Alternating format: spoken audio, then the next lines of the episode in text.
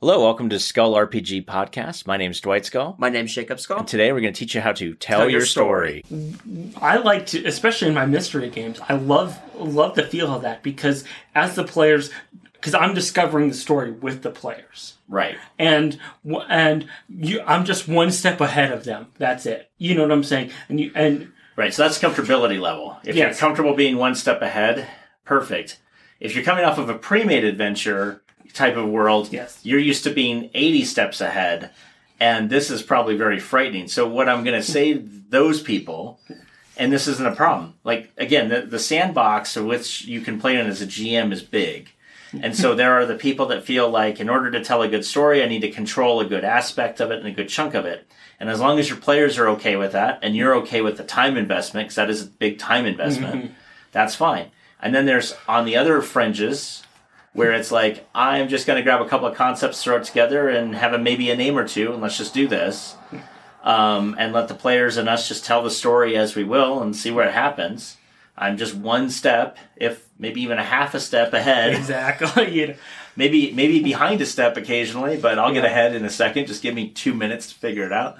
Yeah. um, it's a good time for all of us to get some drinks or something and go back to gaming as, as the GM figures out what to do next. I have d- I've had that happen in sessions. You know, And again, if your player, if your gaming group knows that that's how we're playing, and they're okay with, hey guys, we're gonna take a break because the GM is the GM needs to think about the next three minutes of the gameplay. Um.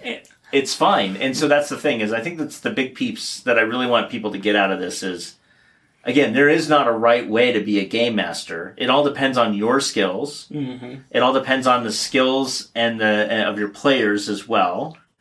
Because you could have a, a gaming group that is very much they need that rigid, and and that's fine. know, Um, they would not like probably Matt or I as a game master, and Matt less than me. um, but there's no wrong way. yeah. So if you're going to get into it, I guess my I guess your advice would be start consuming media in the genre that you would like to start to GM in. Exactly. So so when I when I am about to start a new campaign, I always like to, to I look back on what I have just recently done. So if I've read a lot of fantasy novels recently, I say, well, let's do a fantasy game because that's on my mind, and I those concepts are fresh in my mind when I start the campaign Right. and and if you if you are wanting to run a game in a specific genre with a more improv style like I do, I would my advice to you would be watch a lot of of media or read a lot of books or whatever consume media in in that genre that you're will, wanting to, to run Right. Yeah, so here's the thing, and this is kind of the crazy thing. This is actually just something that just came into my head. If you're looking at like a D20 modern game or a mystery game, it actually might behoove you to watch a lot of true crime exactly because it'll show you how people are thinking and how it all works. And the true crime genre is a little creepy. I'll give you that. Uh, but the the thing with it is it shows you specifically really good. There's some good podcasts. Like um, one I'll recommend here is called Casefile. It gets a little gory at times, even for my taste, but. The advantage of it is that they start examining stuff from the killer's point of view and also the victim's point of view. And so then they'll start saying like, "Oh, well, the victim that night was just doing X, Y, and Z, and here's kind of what their life looked like." And well, and the killer has been doing these other things, and so then you can see the intersection. In a lot of ways, just getting familiar with how every genre has a way to tell a story. yes And so, if you run a fantasy game like a sci-fi game, you'll probably be okay because sci-fi and fantasy have been married at the hip since the golden age, which is like in the twenties. yeah But if you ran a if you ran a, a sci-fi game um, in a drama system, like a Hallmark drama, it would feel very bad. It wouldn't Yes. work. And even worse if you ran a sci-fi game into the horror genre. And uh, I mean, you can mix these, but what, when you mix them, you're taking elements of horror and you're putting in elements of sci-fi. What I'm talking about is if you took straight sci-fi and tried to move it into a horror game without the elements of horror, it feels disjointed. yes And the reason you'll know it's disjointed is because people that follow the genres will feel that.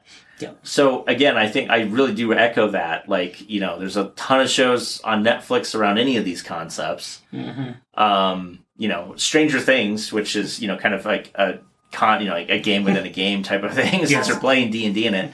But the thing with Stranger Things is it actually feels a lot like a D twenty modern game, Yes. and four people are now the players. These these kids. An NP, the eleven, the girl is an NPC who's tagging along because you can't give one player that many powers, um, and they're supposed to do the impossible. But it's a mystery. Exactly. What's going on? How is this all working? And if you were if you were not smart about it, one of your players is poor Kevin stuck in the net in the upside down world, and hopefully he's just sick a lot, not playing the game because otherwise he's got nothing to do for entire game sessions at a time. Yeah. so you can even look at modern media and say, if this was a D and D game, what would I have to do to change it up? Exactly, and that's why why I, I always say look at different me- medias in the same genre. So, for example, like like like um, fantasy, you know, Yeah. you, you know, the big fantasy, you know, of the last few years was Game of Thrones. Which is totally low magic fantasy. Exactly, and So is Lord of the Rings. yes, Lord of the Rings is low magic fantasy, but you Yeah. compare it to something like Earthsea, yeah. a little bit more higher magic, but not truly high magic. Yeah, exactly. But So- or or you just and then you just look at it and say, okay, well, so we have these genres, and then you look and say, okay, well, I want I want to tell a higher magic world. Right. So so what have I looked at that has high magic in it? What books have I read? What Right. movies have I watched that have So now you might be in like a Brandon Sanderson book? type of book. Yeah, or or, or, or, or even stuff like like Avatar: The Last Airbender is a high magic world. Because you- everybody has some sort of magic. Exactly. And then you mm-hmm. say, okay, so so fantasy with Avatar the Last Airbender into Game of Thrones. What concepts do I like from the one and what concepts do I like to the other and how do they interact? Right. And so and so if you were going to take on something like a Game of Thrones, the big, the first question I would ask myself is am I literally going to have to have and I'm I'm kid you not 2800 plus NPCs to fully tell my story. Yep. And if the answer is I don't want to do that, cool. So let's take Game of Thrones down a notch and not do the entire world. And even then, he didn't do the entire world because there's still like the East that he never even got to. Yeah. But the point is to not have every main house have 17 sub houses, every sub house have 14 sub houses. Yeah. Every one of those has other houses.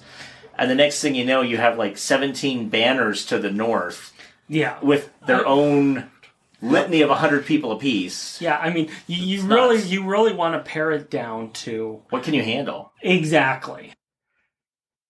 Hey, everybody, that concludes part two of three parts for this conversation. Part three will be available tomorrow. See you then. Hey, thanks for listening. And for more resources, please go to skullrpg.com. Hey, thanks